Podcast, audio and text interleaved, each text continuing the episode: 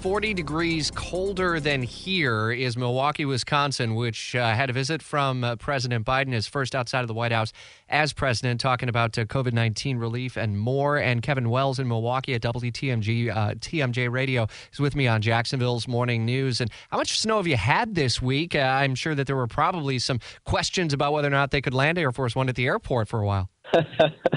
yeah, isn't that the truth? Um, just just hearing your guys' forecast makes me jealous. Highs of 60s for the next few days. Can we can we borrow a couple degrees up here? Um, yeah, we've probably had. I mean, we had a foot of snow.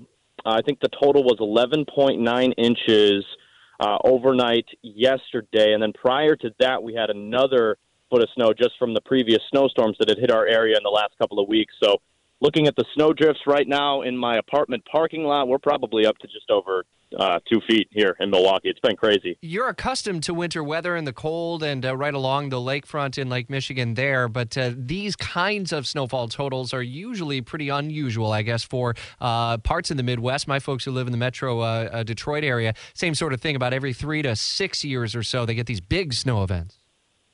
Yeah, I don't think anybody was expecting as much as we got overnight. I know that that was a big complaint um, because of the lake effect snow. That was, you know, that was the big thing. The winds changed direction, and we ended up getting actually more snow than, you know, that made the cleanup pretty difficult here. But for the most part, you know, the roads are clear now, and they were able to land Air Force One yesterday, and you know, no problems. So just cold. You know, the cold continues. No surprise necessarily to see the president's first visit uh, as commander in chief to a state that he flipped blue again in Wisconsin. It was a pretty critical uh, event as well on the CNN town hall with a push of 1.9 trillion coronavirus aid package. How were folks around the Milwaukee area reacting to the visit and the overall message?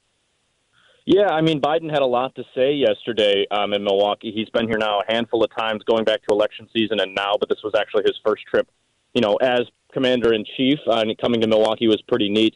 You know, the folks around Milwaukee, um, a lot of them, for the most part, are depending on the type of population you're talking to. Many here, um, depending on the demographic, are looking forward to the vaccine. Some still need convincing, and then others are just weary about getting it and need more education on the topic. So um, Biden did a lot yesterday at the Pabst Theater discussing everything from get your vaccine, wear your mask, here's what it does. We're getting all these coming in soon. You know, everybody should get it when it becomes available, and trying to educate people, including um, the little girl who was up there as well. Mm. Um, every a bunch of age groups. He hit a bunch of age groups and demographics, and I think that was the biggest thing that a lot of people were looking for in this state is just a leader who's going to say, "Hey, here's what we need. Here's what we need to do.